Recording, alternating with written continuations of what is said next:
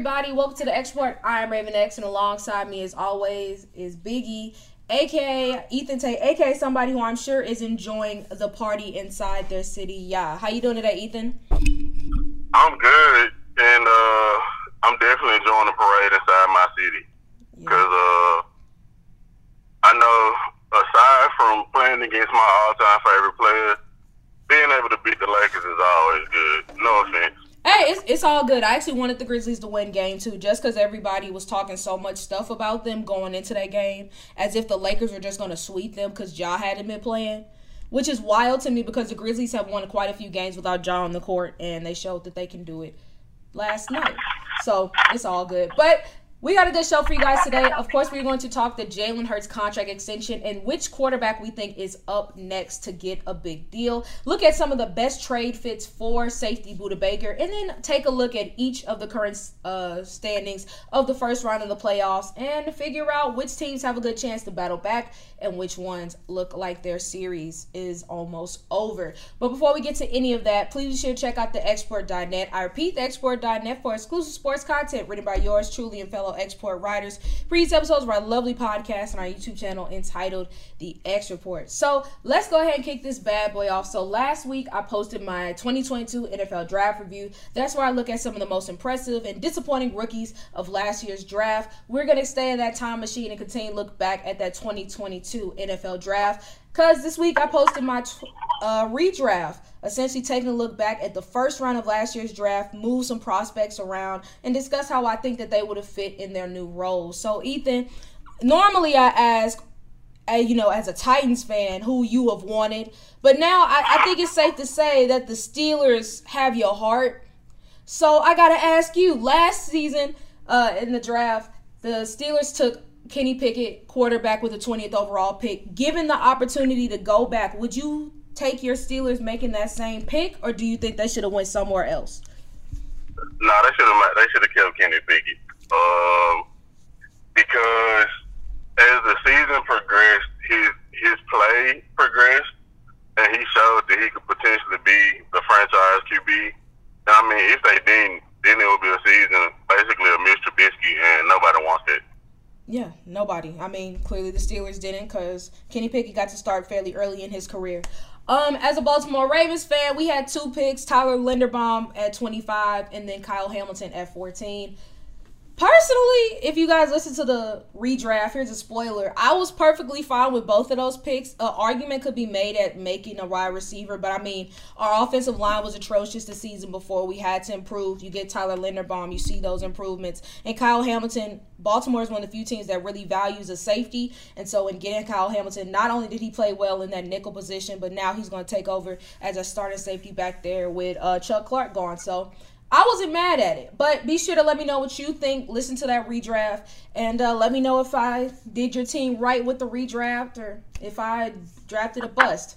Always happy to hear opinions. But all right, let's go ahead and move on to some league news. Starting off with that big contract extension for Jalen Hurts. The Eagles quarterback signed a five-year, 255 million contract extension uh, with 179.3 mil fully guaranteed. So first off, how do you like this extension? Too much, too little, just right in terms of the money? I mean, I think it's just right because given the nature of anytime you add a quarterback getting paid, they're going to get an excessively large amount of money. It never, it never fails. Um, and so with that being the case, he reset the market, but whoever gets paid next is going to reset the market again and it's going to make his deal look like a steal. Um, so I think it's just right, and it's also I, the only downside to it is they're going to have to pay other guys in the in the future or near future. Like I'm thinking AJ Brown and DeVonta Smith. But if you look at it from the standpoint of you can always find other good wide receivers, it's hard to find your guy at quarterback. So I think overall, I think it was a good deal.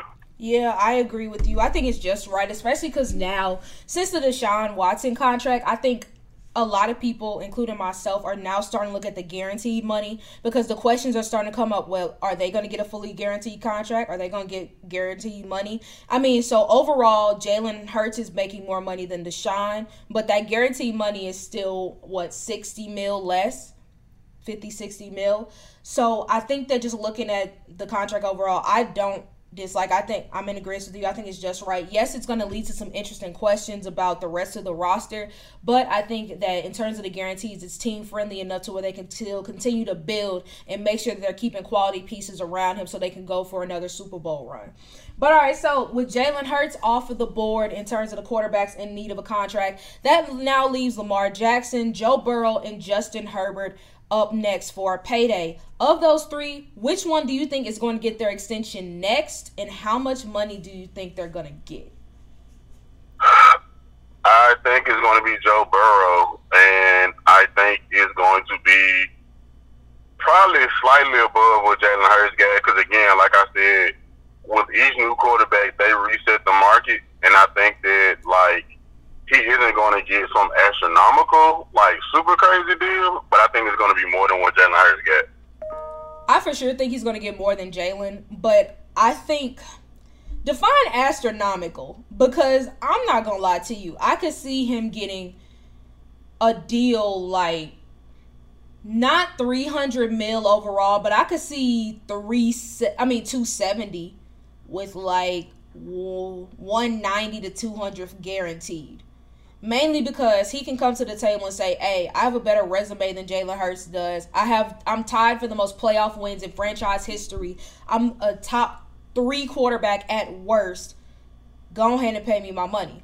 And I mean, if you're the Bengals, there's no way in hell you're letting him walk out the door. So I could see him getting a pretty big bag or it also wouldn't shock me if they tried to like do what the Chiefs did with Patrick Mahomes and just sign him to like a 10 year deal with the money spread out. Because if you really want to make him the fixture of your team and you believe that he's worth that long term investment, I wouldn't be shocked to see the Bengals go that route. And I mean, if the money's right, I wouldn't be shocked to see Joe Burrow sign it. I mean, sign that deal, especially if you know you want to be in Cincinnati.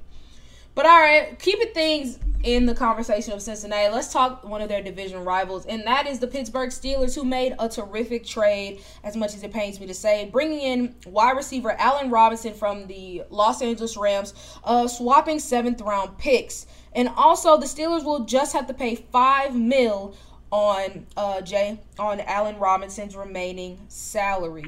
Not only is it a steal, but it also costs you a few picks and you get to fortify your, your wide receiver group. So, looking at the trio now of Allen Robinson, Diontae Johnson, and George Pickens, where does the Steelers wide receiver group rank among the league? Among the league? Mm-hmm. Uh, I would give it, I could give it maybe, I'll say lower top 10 to and like maybe top fifteen. I said eight.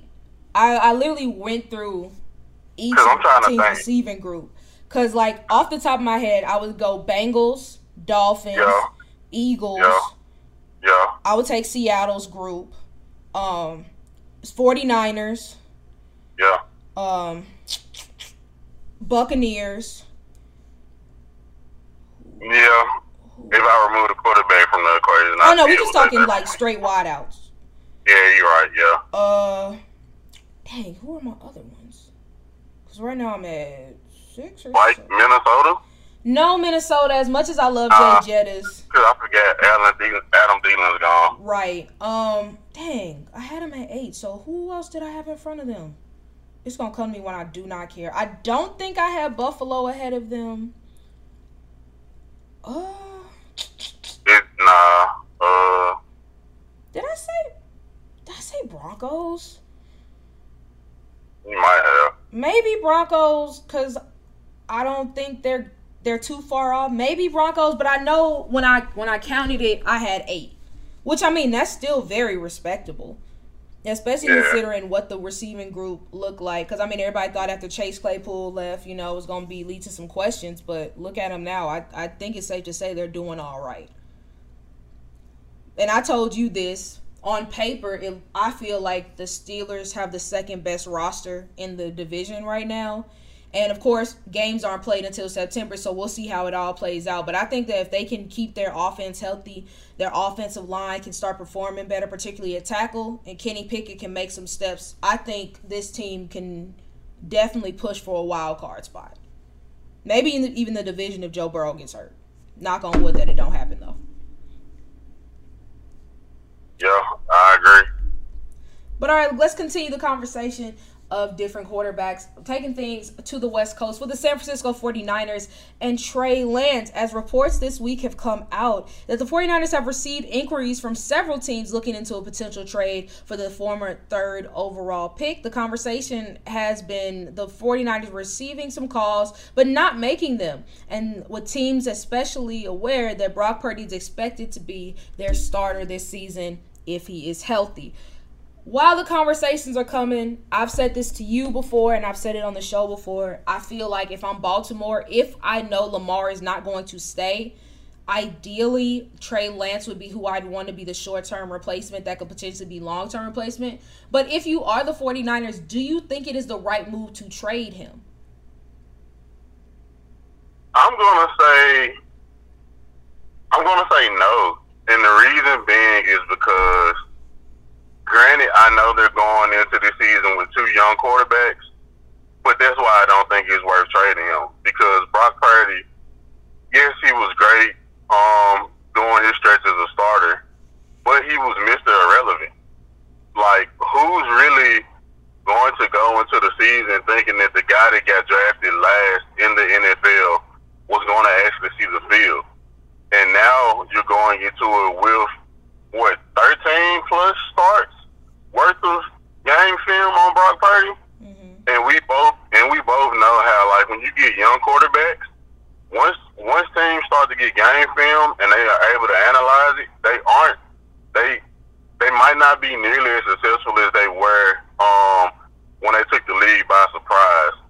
So I think it might be worth it at least for this season because let's say Brock Purdy regresses, you could potentially go back to Trey Lance who's another young quarterback in his own right, but and but you can kind of bounce back and forth instead of just being, like, ah, oh, we got Brock Purdy, and if he doesn't pan out, then you don't really know where you're going to go from there. Yeah, I totally agree with you, and also that UCL injury that he suffered um, it's it seems pretty serious, especially because Brock Purdy is hasn't like given the definite he's gonna be ready. Um, he was asked about it fairly recently, said I'm not really sure. I'm taking it one day at a time. So if you're the 49ers, that has to be something that you're cognizant of and just making keeping an eye out for. Because as much as you may want Brock Purdy to be the guy, if he's not ready, like you said, if you trade Trey Lance, then what are you gonna do? Start Sam Darnold? And I mean, it it can be worse than Sam Darnold, but you're a team that has Super Bowl aspirations. Sam Darnold ain't getting you to no Super Bowl. So I agree with you. I wouldn't make that move again unless it's some crazy offer that you think you're gonna get, but I don't think it's gonna come. But all right, talking about offers, the Arizona Cardinals are gonna start fielding some offers offers soon for Pro Bowl safety Budda Baker, who has reportedly requested a trade. Now it seems that he may be willing to go back if they decide to make him the highest paid safety in the league. As of right now, Baker is owed 13.1 mil this season and 14.2 mil uh, in 2024 after signing a four-year, 59 million dollar extension in 2020 that at the time made him the highest paid safety of all time. But as we all know, deals are meant to be broken, and he is not atop that list. So first off do you think that Budda deserves to be the highest paid safety in the league? Nah. I think he's really, really good, but I don't think he's like top player in the league pay wise worthy. I think he could be in like the top five, but not number one. Yeah, I think Budda's a bad man. And I mean, I don't know if you watch Hard Knocks or for anybody who watch Hard Knocks, it definitely made me like Budda Baker a lot more, especially because like how resilient he's stayed while the team sucked. But I mean, I don't think that I'm sh- like any noteworthy player. I'm sure they're like, yeah, we want to get, we want to get bank. We want to be the highest paid. I get it. I respect it. But in all actuality, should every notable player be the highest paid at their position? No, no, they should not. And currently looking at it now, Budda Baker this season's money is ranked he is ninth in the league this year.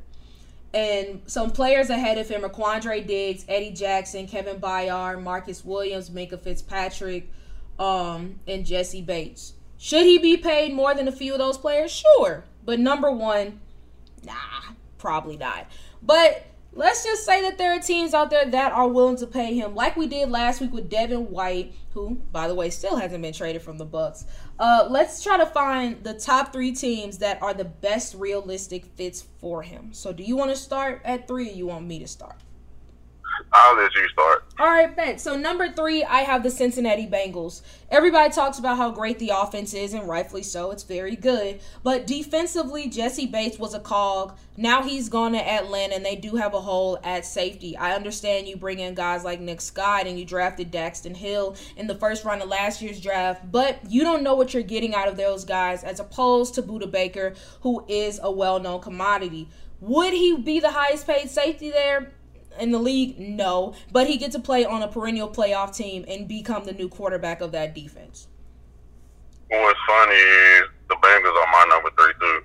Because to me it's like you lose Jessie Bates, why not replace him with Budda? It makes perfect sense. Yeah. Uh number two for me are the Eagles. This is a very popular like swap, and I get it because you lose Chauncey Gardner Johnson. But to be fair, they didn't want to pay Chauncey. And what makes you think they're going to turn around and want to pay Budda? That's the only reason why they're not number one because I still don't think he'd be the number one highest paid player. But I do think that overall he still will be a really good fit. Like I said, kind of brings that leadership and kind of that ferocity. While he doesn't have the same size as Chauncey, or he's not as good as a. Uh, good as good with the ball and play in terms of getting interceptions. Budda is a bad, bad man. I think that it still be an upgrade in their secondary. All right, so my number two is my number two, but it has the stipulation. Okay. My number two is the Tennessee Titans if they let Kevin Byard go. That would be, that would be. If I was Kevin Byard, I'd be pissed. Like, so you don't want to pay me, but you gonna pay this other dude? Oh, I would be pissed. So pissed but that would be interesting. All right, and my number one is the Jacksonville Jaguars, another team that's really becoming to get on the rise, particularly with their offense and Calvin Ridley coming in, going to be that number one receiver in that interesting looking wideout group. But now defensively, it's lacking in that secondary. Their corners are okay, but the it's clear the Jags have not really had a game changing safety in a while. I think that if you bring in a guy like uh, Budda Baker, I think that he would be a perfect fit on that defense. Him and Doug Pederson would get along swimmingly, and he would really help to elevate the play of that secondary. My number one, I'm going with the Eagles. Um, I think if you're able to figure out a way to bring him in, why not run it back with another All Star added to your quote unquote All Star team, and maybe ask to get over the hump and win the Super Bowl. Yeah, um, it's yes, would it bring um, question marks and hiccups in the future around having to pay a bunch of different miles? Yes. But we also learn from the context of the Rams, if you get a ball out of it, it might be worth it. Yeah. You're absolutely right. I'm, I'm with you. I mean, it only uh, it you only talk bad about it if it doesn't work. It worked for Rams, and I feel like comparing rosters, I feel like the Eagles overall team is as talented, if not more talented, than that Rams Super Bowl winning team. Especially if they can make a move to get a guy like Budda Baker. But all right, let's go ahead and play a game of believable or buffoonery. And you mentioned the Rams. We're going to uh, talk about their quarterback, Matthew Stafford's former team. Uh, Louis Riddick, on a recent episode of uh, ESPN uh, Get Up, said this about the Detroit Lions. I think they are easily the favorites to win the division. This team is going to be a problem in 2023, all the way to maybe the NFC Championship game. We've talked a lot about the NFC North and where things stand, so let's skip that part. But let's focus on the NFC Championship part. Believable or buffoonery, the Detroit Lions are a threat to make the NFC title game. I, am saying buffoonery, but it, it'd be fun, but hard buffoonery for me. Nah, it is buffoonery. Because, I mean, like, I think about it from the context of so you're putting them already ahead of the Eagles who just was in it. Um, the 49ers. The 49ers, who were just in it. Who else? Um, the Cowboys. Like, I don't think they're better than yeah, the Cowboys right now. The Cowboys, shoot, they might not even be better than like. Nah, I'll get them that one. They might not be better than the Saints in some instances. Right. So like, nah, I don't think that. I think this big buffoonery. And not only that, but don't get me wrong, Aidan Hutchinson is a bad dude. Malcolm Rodriguez played pretty well. Kerby Joseph, those those are just some of the rookies, in addition to some of the veterans that they have. But their defense was still terrible last year. They gave up a lot of yards. And yes, their offense was still able to kind of supplement that and come up with big plays themselves. But your defense has to make us stop and the Lions defense was not good at that. Now they still have free agency um, to go and then the draft, so they could change that. But I don't think there is any single or maybe couple of moves that the 49ers, I mean, that the Lions can make that I'm like, okay, yes, they are in a NFC title game threat. But I think they can make the playoffs. I think they can make win the division. But I, I'm not going that far just yet. All right. Speaking of things that are going far, Tua Tagovailoa, after being put on concussion protocol multiple times this past season, missing significant amount of games due to concussions, in a recent press conference admitted that he had contemplated retirement. He said, "Yeah, I think I considered it for a time. Having sat down with my family, my wife, and having those kinds of conversations, really, it would be hard for me to walk away from this game with how old I am." He also mentioned that he wants to play long enough for his son to be able to see him play with retirements already being on his mind, and we already know the injury history with Tua, believable or buffoonery, Tua Tagovailoa is a concussion or two away from retirement. Believable. Um, because how many did he already have this season? Like two or three? Two or three, and he was on concussion protocol twice. Yeah, I think he might be, cause like it's been it's a lot of guys that have played football and had concussions and didn't know, and they and they hung it up early because they found out later. Um, and he already has three that he he knows about, right? Flat out. So if he gets maybe one or two more, I would not be surprised if he hung it up early. Yeah, I'm saying believable as well because I get it. You want you're very young and you want your son to be able to see you play, but at the end of the day, you got to put yourself first. And if this is detrimental and you're having so many concussions and health concerns, my brother, it is just not worth it. Like it's scary to think how much worse it could have been, especially with the Damar Hamlin situation, which we're literally going to get to in a second. Like I would hate to run to see him in a very similar situation or suffer serious neurological damage because he wants to continue to play. So I think it's believable as well. All right, keeping things on those Alabama quarterbacks. Bryce Young has reportedly uh, canceled his remaining meetings as it seems pretty much a lock that at least he is going to go at the second overall pick. However, there are a lot of ramblings that he could go first overall to the Carolina Panthers. So, believable or buffoonery? Drew Bryce Young is a lock to be the first overall pick in this year's draft? Uh, I want to say believable, but the Carolina Panthers have the number one overall pick. And that is why I'm going to say buffoonery. Is because I could see them making a reach in drafting one of the other quarterbacks when Bryce Young has shown that he's the best quarterback prospect in this draft. Yeah, I'm in agreement with you. I'm calling buffoonery mainly because, like you said, we don't know. Like other years, the first overall pick, like we already know who it is before the card gets turned in. However, in this case, Bryce Young makes a lot of sense to be the first quarterback off the board but like you said, I mean, we've seen those videos of Josh Mc, uh, McCown talking to uh, C.J. Stroud saying maybe when you live in Charlotte, we'll hoop, or the how much you they're speculated to have loved Anthony Richardson and his workout and everything. And then Bryce Young, on paper, he seems like the most talented. He seems like the go-to guy. It's a lot of questions of, well, should they do it? Does the size really matter that much? Are they that worried? And so because of it, it's like it's hard to say he's a lock per se. I'd say he's the favorite, but again, come this time next week, I it would not shock me if Bryce Young was not the first overall pick. Not shock me at all. But all right, let's go ahead and move on to Damar Hamlin, who it was announced that doctors have cleared Hamlin to play football again um, and resume football activities per Bills general manager Brandon Beane. That's great news. Happy to hear that he's healthy, but believable or buffoonery. The Buffalo Bills should risk letting Damar Hamlin play again because I would say buffoonery. I don't think it's worth it. Ah, this is tough. I want to say buffoonery, but I also want to say believable because it's like you're taking away.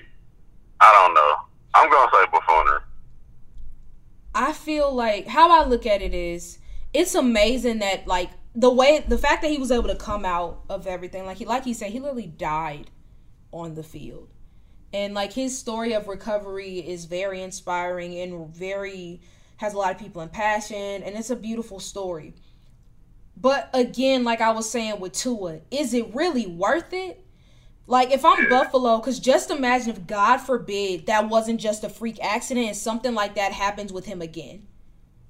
Nobody's gonna blame him. They're gonna blame the Bills for putting him back out there, for still giving him another chance. Because as a football player, of course you want to go out there and play, but as in every sport, sometimes you gotta have somebody to reel you in and be like, nah, you can't do it anymore. And I understand the doctors have cleared him. The doctors have cleared a lot of people who probably should not be on the field again but they haven't actually died on the field. Damar Hamlin literally died. I wouldn't want to run that risk. If I'm the Bills, just in good conscience, I just couldn't do it. I'd be too scared to let him back out there. If some if another team wants to do it, that's on them, but me, I couldn't do it. But all right, let's move on to a much lighter note regarding the Buffalo Bills. Von Miller, in a recent interview, discussed the likelihood of his team bringing in a star wide receiver, more specifically DeAndre Hopkins. To which he said, I still talk to Hop all the time. Hop said he wanted to be a Buffalo Bill, and you never know until you get that DeAndre Hopkins signature on a contract. To be fair, Von Miller has been trying to recruit players into every team that he's played on. It worked in LA and getting Odell there. We have yet to see if it's worked out in Buffalo, but believable or buffoonery, DeAndre Hopkins will be a Buffalo Bill when it's all said and done. I'm going to say buffoonery. Um, I think you're going to see a team, because being honest, would the Buffalo Bills benefit from adding another wide receiver? Yes. Absolutely. Do they really need another wide receiver? Yes. No. I think they do. I, I think they. Well, I put it like this: I think they need another wideout, but I think they need one more along the lines of like. I know Gabe Davis is really inconsistent. I think they need like a good slot receiver instead of another guy outside. That's fair. How I look at it is, yes, Gabe David is very, Davis is very inconsistent, but it's like, how much are you giving up to get D Hop? Like if you're giving up a two and above, that's when it's like, mm, I don't know if you should do it. But if you can get him for like a crazy like fourth or fifth round pick, and maybe you got to eat that contract, it's worth it. For me, it's just more so the compensation. And so at this moment, I'm gonna say buffoonery because I don't think the Bills do it, but it would make a lot of sense. But I get what you're saying. I it just for me, it just comes down to how much are you giving up. If you're giving up more than a two, then maybe that's not the best move because you could find another receiver who's younger and cheaper who could possibly give you a good amount of production. Because either way, whoever you get, they're going to be a two. This is Stefon Diggs' offense. And even if we're comparing the two wide receivers, I love D Hop. D Hop is the man. But I still would say Stefon Diggs is better than him at this point of the his career. And so while that would look good for Josh Allen and that receiving group, I'm still calling buffoonery. I don't think it's going to happen. Um, but all right, let's go ahead and move on to our final question. This isn't a believable or buffoonery. It's more so of a would you rather. More specifically, looking at two running backs who could possibly be on the outs. There's been a lot of confusion between the Dalvin running back Dalvin Cook and the Minnesota Vikings. So much so that there's a belief that he could possibly be traded or cut ahead of this year's draft if negotiations do not improve. And then, like we talked about last week with Joe Mixon and his uh, criminal charges being recharged it could there's a possibility that the Cincinnati Bengals will ask him to take a pay cut and if he says no, he could be on his way out. So let's say you are a running back needy team and these are your two options presented in front of you, Dalvin Cook, Joe Mixon. Who would you rather have? Dalvin Cook because he in my opinion, he's more productive than Joe Mixon. I think he even I know I think he might be a little bit older than Joe Mixon. But we also don't have to deal with the off the field concerns going into this new season. Yeah, I totally agree. I'm also going Joe Mix. I mean, I'm also going Dalvin Cook. Because Joe Mixon, I said it last week, it's not like he had a terrific year. He had that crazy game against the Falcons, but other than that, he was just kind of there. And then fast forward to Dalvin Cook. I mean, he has some injury concerns, but I mean, when he is on, that brother is on. And I think that, like you said, between the two, Dalvin Cook would be my choice. But all right, let's go ahead and move on to the NBA, starting with our Mamba players of the week. Out of the Eastern Conference, I'm going to go Jayson Tatum. I mean, he's looked really good so far in the first two games of the series with the Atlanta Hawks. That probably is going to end up being a sweep. Uh, from the Eastern Conference, mm-hmm. it's hard because it's like the people that I've expected to like really go off hasn't, i.e. Joel Embiid. Mm-hmm. I also know he's been doubled every time he touches the ball. Uh, I'm gonna go. I'm gonna go Darius Garland for game two. Darius Garland did ball out game two. All right, let's talk our Western Mambas of the week. For me, I'm going Triple J. I know that game two wasn't as big of like a scoring output, but I mean he still had over three bo- blocks and just was dominating on the defensive end. Also scored 18 points and then dropped 30 plus in that game one. Nobody can put that loss on him. So J, Triple J is my Western Mamba. Yeah, I gotta go Triple as well because it's like I know his game one was like a monster game, but he still is being productive overall. Um, and I can't say the same for like other stars that have been consistently productive this far in the playoffs. Yeah, totally agree. The only actually this actually goes into my uh my takeaway starting at number three. Kawhi Leonard uh playing the play play in the playoffs this year almost makes load management worth it. He was a very close second because Kawhi has been going crazy. I'm not saying load management is a good thing or that it's worth it, but if we can see a Kawhi like this on a night to night basis, it, it makes you kind of rethink maybe he doesn't need to play 20 plus games in the regular season. Yeah, you got a point because I didn't think I didn't even think about Kawhi because I talked to you off air because he missed so many games during the regular season. Mm-hmm. I forget how much that I like Kawhi Leonard's game, and then like he comes in these past two games in the playoffs, and it's like, oh yeah, I forget when you healthy and you like on the court and you locked in, you, you are like a top ten player in the in the league. yeah, baller, straight, called stone cold. But yeah, that's my number three takeaway my number three takeaway is I think is actually no, that's not my number three. That's my number one. My number three takeaway is is that the Los Angeles Lakers go as far as AD take them, and this playoffs can be a make uh, is going to be make or break for D'Angelo Russell. Yeah, because like he said, I'm not a point guard. I'm a basketball player. Can you perform like a basketball player? What was that brother? Two of eleven. He was two. He was two for eleven, and yeah, he didn't night. play well. He didn't play well in the playing game, and to me, I thought like we talked about before, bro. You have a guy in the name of Kyrie Irving that has won already with LeBron James that will be available because there's no indication that he's re-signing in Dallas. And you play the same position as Kyrie.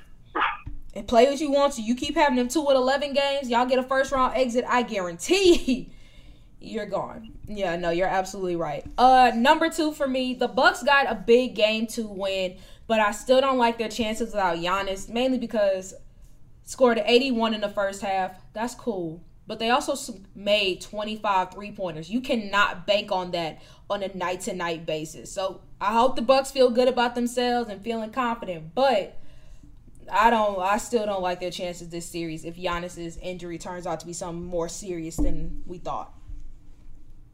My number two I love the play in from the standpoint of it brings you playoff intensity in earlier game, earlier in the season. I don't like to play in. I don't like to play in a tournament because of the product of teams that actually make the playoffs.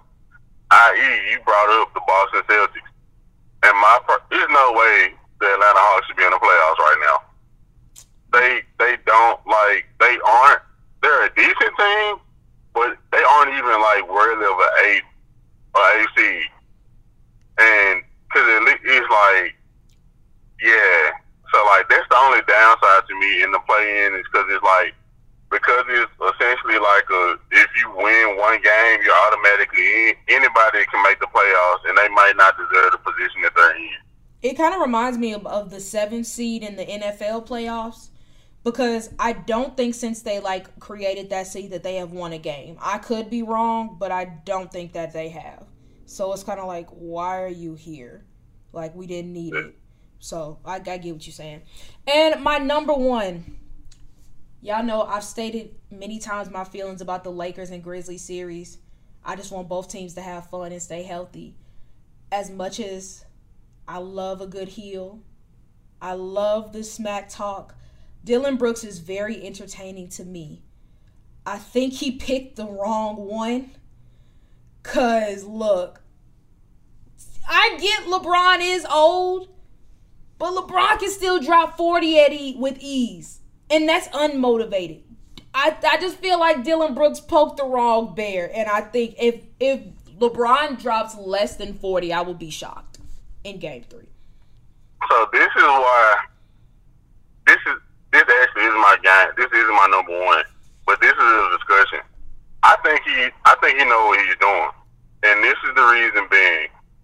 Right now, at this point, and we've seen it before, right now at this stage in his career, when LeBron has big games, it doesn't necessarily equate to Lakers wins. That is a fact. Because because when LeBron has big games, the ball isn't moving around.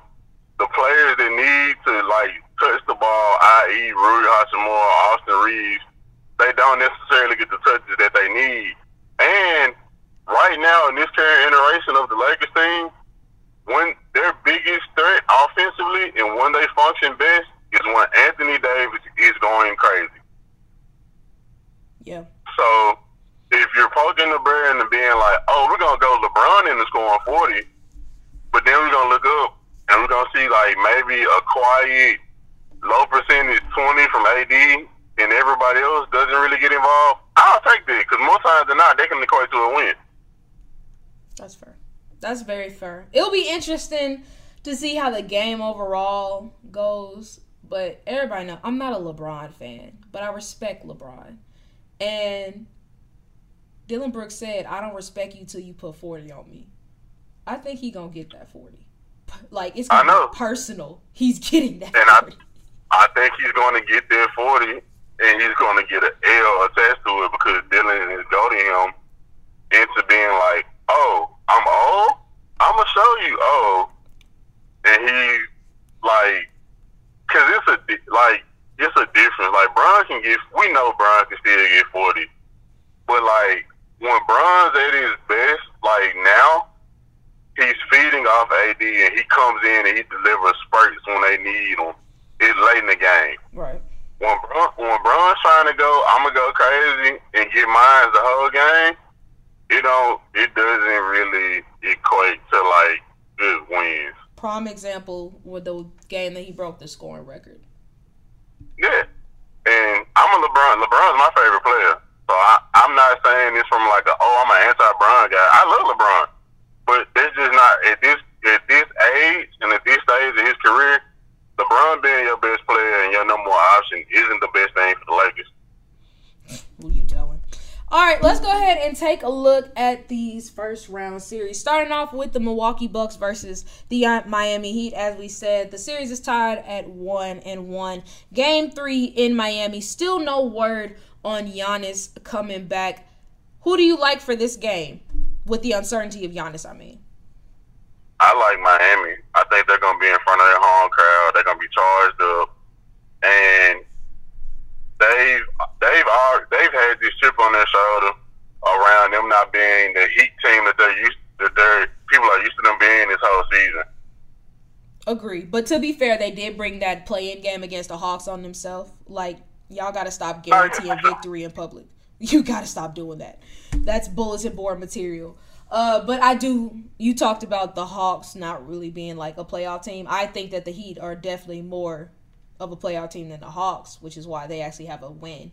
All right, but let's uh, look at that series. The number two seed Celtics leading the number seven seed Hawks two and oh. Neither of those games have been won by any less than uh, double digits. Do you expect Game three to be any different in Atlanta? Nope. I don't either. But hey, it's almost over, Atlanta. You can go on and enjoy your off season and figure out whatever y'all gonna do with Trae Young. All right, looking at the next series, we have the Philadelphia 76ers up 2-0 on the Brooklyn Nets. Another series where both games have been won by double digits. It's been fun, Brooklyn. Y'all have had some fun spurts, but I still think game 3 I think Philly ends up 3 and 0. Yeah, I like I I like Brooklyn. They're like the feel good team um, of this year's playoffs, but I don't think that they have the firepower. Not even really the firepower. They don't have the size to beat Philly because, like Nic Claxton, he's like six eleven, but he's like two fifteen. Yeah, Joel is, he's skinny. if, yeah, Joel is, and he played. He's a great rim protector, and he can make great plays defensively. But like Joel Embiid is like a, a legit, at minimum two seventy, and he's like seven two. Something like that. So yeah, Felt that. All right, now moving on to the most competitive series um, in the Eastern Conference. We got the Cleveland Cavaliers, the fourth seed, and the fifth seed. New York Knicks tied at one and one. I mean, after a very competitive game, one game. Uh, where the Knicks won by four points. Cleveland really put their foot in their behinds, like you mentioned, after a strong game from Darius Garland. Won that by 17. So it creates a very pivotal trip to the Garden tonight. So, I'm sorry, not tonight, but tomorrow night. So, who do you think gets that advantage in game three? this is arguably my favorite series in the whole playoffs so far. Well, after the Lakers and the Grizzlies. Right. Let me correct. I think the Knicks are gonna take it because they're gonna be they they felt they felt emasculated in game two. They're gonna be in front of their home crowd and they're gonna be charged up. Fair. All right, let's go ahead and move on to the Western Conference. Um, despite showing some signs of life down the stretch, it didn't matter. Uh, the Denver Nuggets end up getting that 2-0 advantage over the Minnesota Timberwolves. Shout out to Ant because Ant is playing his butt off, but I still think that Game Three belongs to the Nuggets. Yeah, this is this is this is gonna be a sweep probably. All right, now we just talked about this series, but the Lakers and Grizzlies head into LA on Saturday. I I think that LeBron is going to go crazy and it's going to lead to a close Lakers win. But it wouldn't shock me if the Grizzlies use this their advantage and end up winning as well. But I'm going to say Lakers for sake of for sake of conversation. I think they're gonna get the dub too. Um, just because I think the guys that showed up in game one, even if LeBron goes crazy, I think they're still gonna make key plays in game three because they're at home. Agreed. All right, moving on to the Sacramento Kings with an interesting 2-0 lead over the Golden State Warriors. Looking ahead to game 3, they're heading back to San Francisco for the first time this series. Draymond Green is out of commission. Do you think that those factors are enough to give the Kings the 3-0 lead or do you think that the Warriors get their first win of the series? I'm going Warriors. personally. Question: Is Sabonis out? Because I saw something about he had like a Bruce sternum Sternum, thing. yeah. Um, as far as I know, he's playing. I haven't heard anything different. I'm if if he's playing, I think the Kings are gonna pull it out.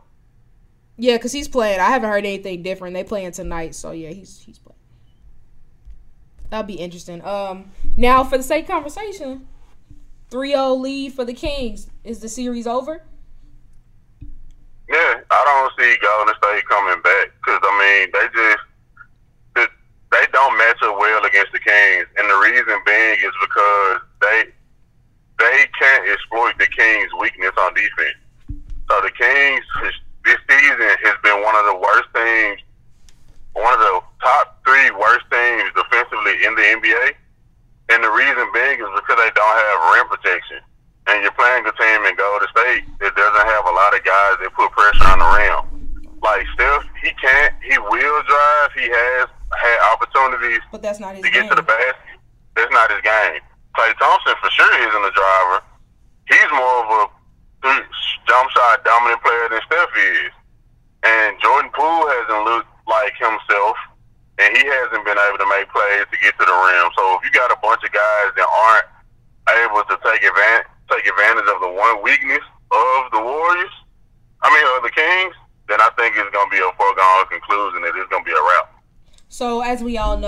The internet is a place of overreactions. I'm sure you've probably started to see the comps of De'Aaron Fox being better than Ja Morant.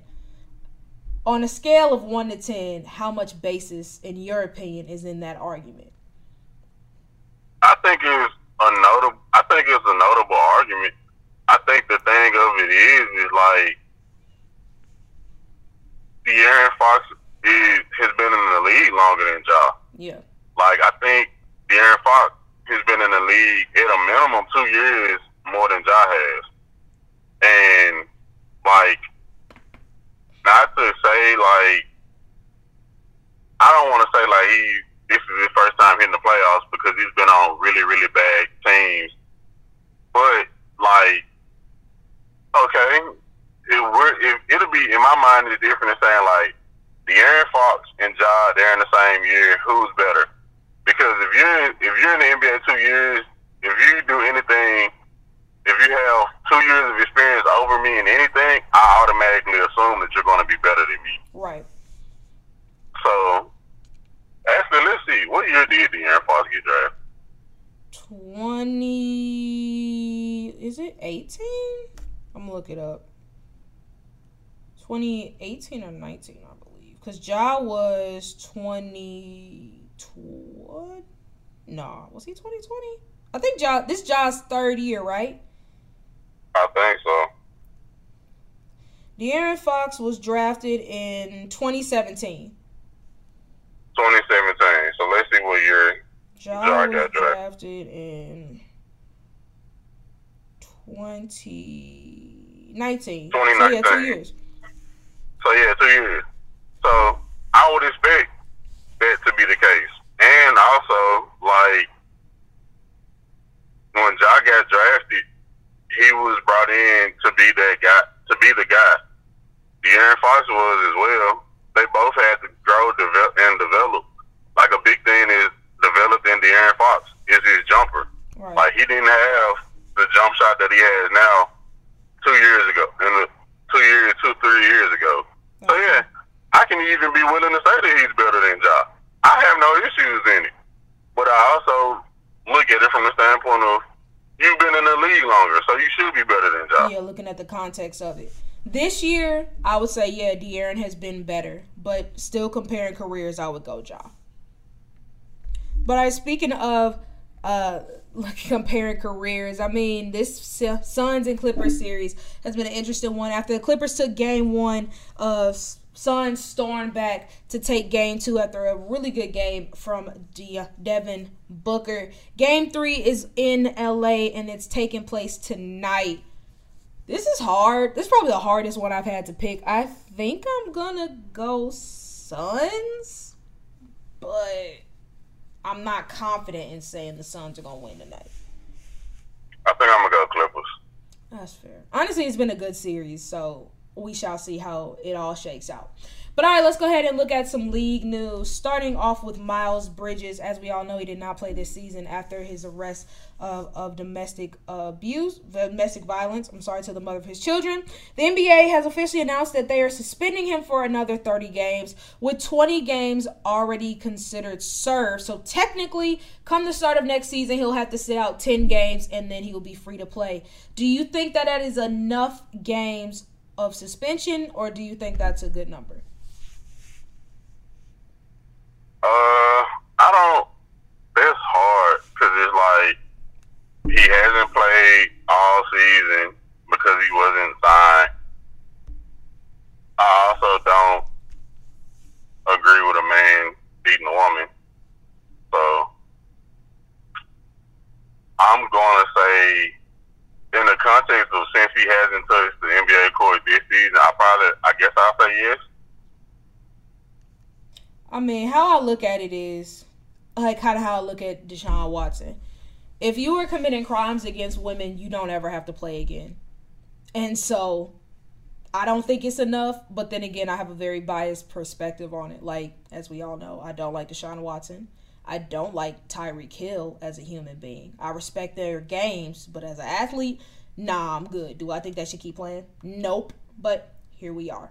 So that's how I feel about Miles Bridges. But somebody's going to sign him, and then I'm not going to mess with that team. I hope it's not LA, but again, it wouldn't shock me if they signed him. It wouldn't shock me if they signed him this year, honestly. So we shall see how it all shakes out. All right, let's look at some injury news because Loki this past weekend had a lot. Starting off with, it came out that Paul George reportedly is expected to first miss the first uh, series of the playoffs, which is unfortunate because it'll be very interesting to see the dynamic of him on the Clippers as they play the Phoenix Suns. Uh, moving on to the Miami Heat, star shooting guard uh, Tyler Herro has broken his middle and right and ring finger on his shooting hand and is expected to miss four to six weeks, which could essentially end his postseason. And then we saw the injuries to Ja Morant. He suffered a serious hand injury. Luckily, there were no fractures to his hand, but it did cause him to miss game two. In that same vein, Giannis Antetokounmpo suffered a back contusion um, in game one, missed game two but his team won. So as we see, both the Grizzlies and Bucks were able to win without their star players. But who do you think is needed on the court more for their team to advance to the second round? To answer that question, I'm going to also have to break news because the person I think is needed the most is the person that just got ruled out. Oh. Kawhi Leonard. Kawhi not playing? Yep. Kawhi, Kawhi, I'm reading it right now. I'm reading it right now. Kawhi Leonard has been ruled out for tonight with a right knee sprain. Oh my gosh. So that's who I think is the most that needs to be on the court. Well, yeah, between those three, yeah. Because I mean, the the Bucks can win without Giannis. They've shown it. We know the Grizzlies can win without Ja. The the Clippers without Kawhi and Paul George, yeah, that's a tough that's a tall task. That's wild. Well, yeah, there's my answer. that sucks though. Well, Russ, I love you. If you want to have a crazy game, be my guest, my brother. But yeah, well, their answer is that. All right, let's go ahead and celebrate some NBA award winners. As we know, uh, Jaren Jackson Jr. has finally been anointed as the league's defensive player of the year, which I think is safe to say he earned it. Uh, Mike Brown was named coach of the year, second coach to ever receive that award twice. And also in winning clutch player of the year, that award goes to De'Aaron Fox of the uh, Sacramento Kings. So congratulations to them. Tonight, the Six Man of the Year award is going to be coming out, but we still got some other awards that we can predict. So let's go ahead and start things off with Six Man of the Year. Looking at our options, we have Malcolm Brogdon, Bobby Portis, and Immanuel Quickley. I said I think Immanuel Quickley should be six man of the year a few days ago. I mean, a couple episodes ago, and I'm sticking with that. Uh, I'm gonna say Bobby Portis. That's fair. All right, moving on to rookie of the year. Our options are Paolo Banchero, Walker Kessler, and Jalen Williams, the one with the E. E N for the Thunder. I think it's safe to say Paolo's gonna win. Yeah, if it's not Paolo, I was gonna say I'll ride, but I'm not gonna do all that because I'm not a Magic fan. But it better be Paolo. It absolutely should be Paolo. Even though I'm not gonna lie, probably the rookie of the year argument that pissed me off the most is when Ben Simmons won it over Donovan Mitchell, because Ben Simmons yeah. technically was not a rookie, and we see how their careers have shaped out since then. So leave that there. All right, most improved player we have Jalen Brunson, Shy, I mean Shai Gilgeous-Alexander, and Lauri Markkanen. I think I'm gonna go Jalen Brunson. This is tough, but like we've seen Shai kind of ball out before, and same for Jalen, but not to this level since he got to New York. This is tough because I think the three dudes that are in the running, they all equally deserve it. Right. Uh, the only reason I'm going Shai is because like he improved and his team improved. Like they were a couple a couple inches away from making the playoffs. I know the Knicks are in the playoffs, but the Knicks were like already a borderline team anyway. They just needed to add a piece that was that was Jalen Brunson. That's fair. That's fair. Shout out to Lauri Markkanen though, because he had a terrific year too. But yeah, I, again, I, I I see I can see both either of them winning. Honestly, I mean, I don't really think there's a wrong answer. And now to the big award, MVP. We have Giannis Antetokounmpo, Joel Embiid, and Nikola Jokic as this year's finalists. I think this is finally the year Joel Embiid takes it home. I I second it. I I'll say this. It should be the if I'll say this. If it's Giannis winning, I won't be mad because I'm a Giannis fan. But I might riot if if Nikola Jokic wins it. Yeah, I'm a fan. The thing for me is I'm a fan of all three players to to different degree. Like Giannis is my second favorite. I'll say co-second favorite player in the NBA with Ja. And but like, and I really, I'm I'm really like Joel Embiid, and I really like Joker. But like, hey, Joel deserved it, joint. Because one could argue he should have won it the past couple of years, or at least one other time. So it's it's Joel Embiid's year. At least uh, it should be Joel Embiid's year. But all right, let's go ahead and play our game of believable or buffoonery, and so we can get out of here. Uh, recently, there was a poll around the NBA that asked multiple different questions in terms of the most overrated players, best coach, best player, the who's the goat, things like that. Well, Trae Young's name popped up as one of the leader leading vote getters, but not exactly in the category one would like. Trae Young was voted the league's most overrated player in the Athletics Anonymous Player Poll. Believable or buffoonery? This stance has some merit. hmm I think like Trae Young, he puts up good numbers, but like you, as you can see, it doesn't really equate to winning. And I think people view him in this light of like being the second coming of Steph Curry, and the difference is that Steph games translate to winning, and Trae Young doesn't. That's why I think he's overrated.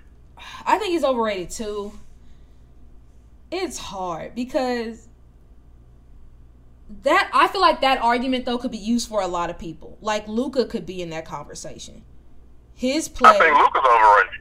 No, yeah, true. That too. So it's like I, I feel like that Damian Lillard, I don't think Damian Lillard's overrated, but again, he puts up crazy numbers, but it doesn't lead to winning. That's not exactly all on him, but the wins aren't there. So I I'll say believable as well. I I said like we've had a conversation like the difference between like a superstar and a star, and I feel like the league overall is trying to build up Trae Young to be in that superstar class, and he's just not that guy. Like, not to say he's bad, but I just, I've said it before and I'll say it again. Like, I don't think he's a guy you can absolutely win with, if that makes sense. Or at least with him being the number one guy. I don't see it happening. All right, let's continue on with the conversation. We just talked about awards. Well, NBA legend Rick Barry on the SiriusXM NBA radio uh, said this It's insane that they don't have an MVP for the Western Conference and an MVP for the Eastern Conference, sort of like what the N- MLB does with the National League and um, American League. So, believable or buffoonery, the NBA should have two MVPs. If that's the case, then every sport should. Um, I actually could see some merit into this because I do think that like it's hard to pick the best player for the overall league. Like we just talked about, because you if you look, you think about it this context. In the NBA, you have Giannis and you have Joel Embiid. They only represent the East. You only have one representative from the West, which is Nikola Jokic. But I mean, that's because they picked uh-huh. three finalists. So it's like it's Yeah. it's going to be an odd number or something. Yeah. So it's like, why not? I can see why not do that because it makes it. Because I do think like Joel Embiid, in my opinion, has the strongest case for MVP of the whole league. But if that means that uh, people's opinion, Joker has a strong case for MVP of the whole league, and he should just win MVP of the West, and Joel can win MVP of the East, and they can solve a lot of issues. That way, people could maybe deservingly get the awards that they deserve versus like this whole situation with Joker. I'm gonna say buffoonery. The reason I say that is because I feel like in doing that, it's not gonna be as much parody, and plus, I think it, I think it means more to be like, I'm MVP out of everybody, not just out of the teams in my conference, if or the players in my conference. Because if that's the case, Joel Embiid, if I feel like in the West Eastern Conference for the last few years, it probably would just be an alter. It would just be altering between Joel Embiid and Giannis Antetokounmpo. And then in the Western Conference, it will probably be what three state MVPs for what's his name, Nikola Jokic. You could take a look back to the Miami Heat LeBron days. His whole tenure, he would just be winning MVP. You know, and so I just feel like by including every player, I think it means a bit more just because you're beating out so many other people. And to be fair, yes, there's arguments for people who think Joker should win it. There's people who think that Joel should win it. But I mean, no decision ever in history has been totally agreed on by everybody. No matter what you do, nobody is all the time going to agree with it. And so because of that, I'm like, I, I'd rather them keep it the way that it is. Because, like you said, then if you do it like that, you got to do it for every other award. But then it's like, like realistically, what other rookies in the Eastern Conference could you even put in the conversation with Paolo? Oh, in the Eastern Conference, none. The closest probably be Jaden Ivey. Right, and even that's just like we got to put him there just because we needed a finalist. So I just think it's better to keep it league wide. All right, let's go ahead and continue on. Patrick Beverley, a very controversial figure, is going to be hitting the free agent market soon, and he is expecting to get a bag. Recently, when asked about the worth of his next contract, he said, "My game hasn't dropped, so I don't think that number I make should this year should drop. I'm at 13 mil, but the money does go up, so my 13 mil would become 15 mil next year." We know basketball free agency is very different than other sports. It seems like just about every other player is getting almost a $20 million contract. But believable or buffoonery, Patrick Beverley will make 15 mil or more on his next contract. Mind you, Patrick Beverley is in his 30s. He can say his game hasn't dropped, but I kind of beg to differ on that. But believable or buffoonery, he makes 15 mil or more this season. Just because just cause the cap goes one up I can see it happening. I do think that his, it's hard to say his game hasn't decreased because his game really hasn't had like a high bar to That- begin with. That is a fact. In my opinion. But do I think he do I think he can be, be able to convince the team to get him 15 mil? Absolutely. I think he convinced him because, by the way, come um, come July, he's gonna turn thirty five. Not to say I don't think he should play in the league. He's obviously gonna be in the league. I think he's gonna get that money, but it kind of comes down to like, should he get that money? No, probably not. But like we just said, like the cap's gonna go up in NBA contracts or bench warmers are making double digits mil every season. So I don't see why he would be any different. All right, last question before we get up out of here. Game two of the Warriors and Kings series sparked a lot of conversation, not just because the Kings went up two on the series, but because of the infamous stop by Draymond Green, which led to him getting suspended for game three. Um, and added in by the NBA as to the explanation for suspension.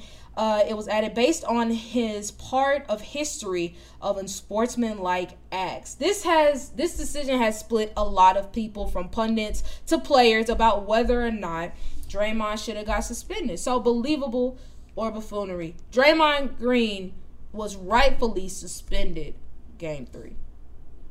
Abs. Uh, I'm going to say yes from the context of, bro, y'all got a real dude in.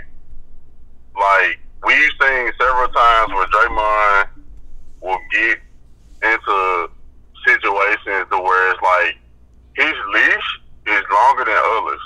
Like, we've seen situations where Draymond will do stuff that if anybody else did it, they getting teed up, but he doesn't. Right. And I think I think what happened was is like the NBA reached the like reached the end of his rope and was like, oh, so instead of us giving you a check, we're going to show you that we mean business by suspending you for one of the most important games of your career.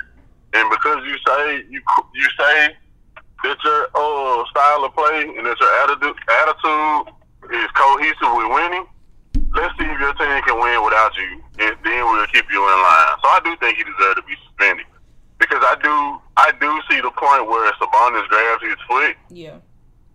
But it's also like, okay, he grabs your foot. That don't mean you gotta stomp the dude. Yeah. I told you like when I saw it, Sabonis is a good brother. That's a good man. Cause I don't care if I can't breathe. Soon as I catch my breath, I gotta hunt you down. Like we have to fight.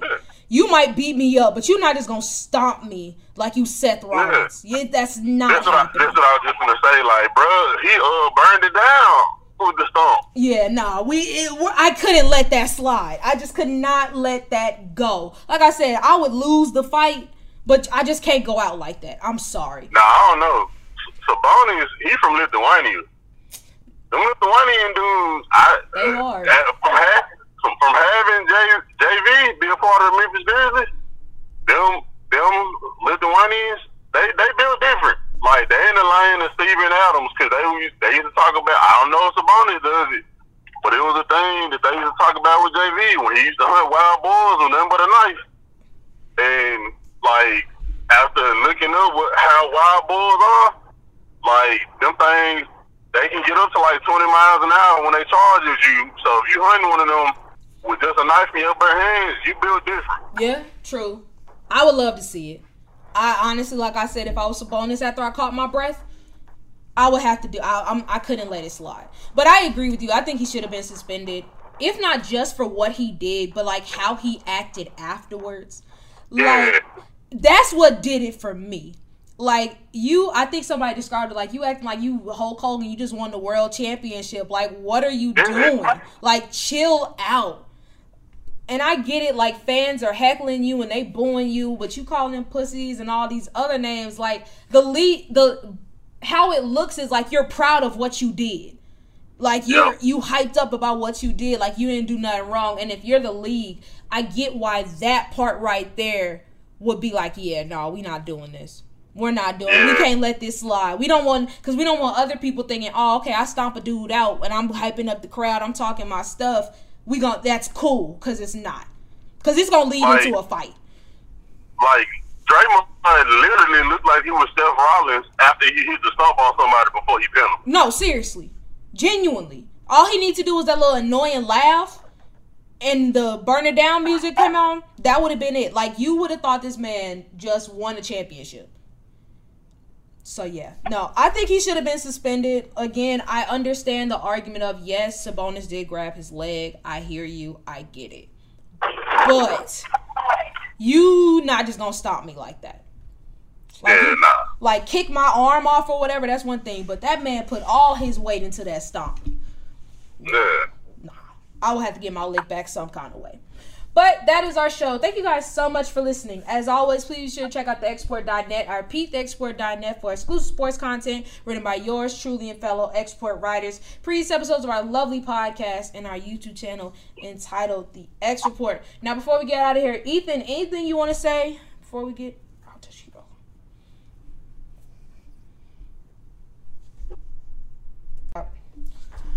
Yeah, so uh, I have a confession to make. First, uh, before I make my confession, I obviously am going to say, go Grizz, do the th- do the dang thing. Right.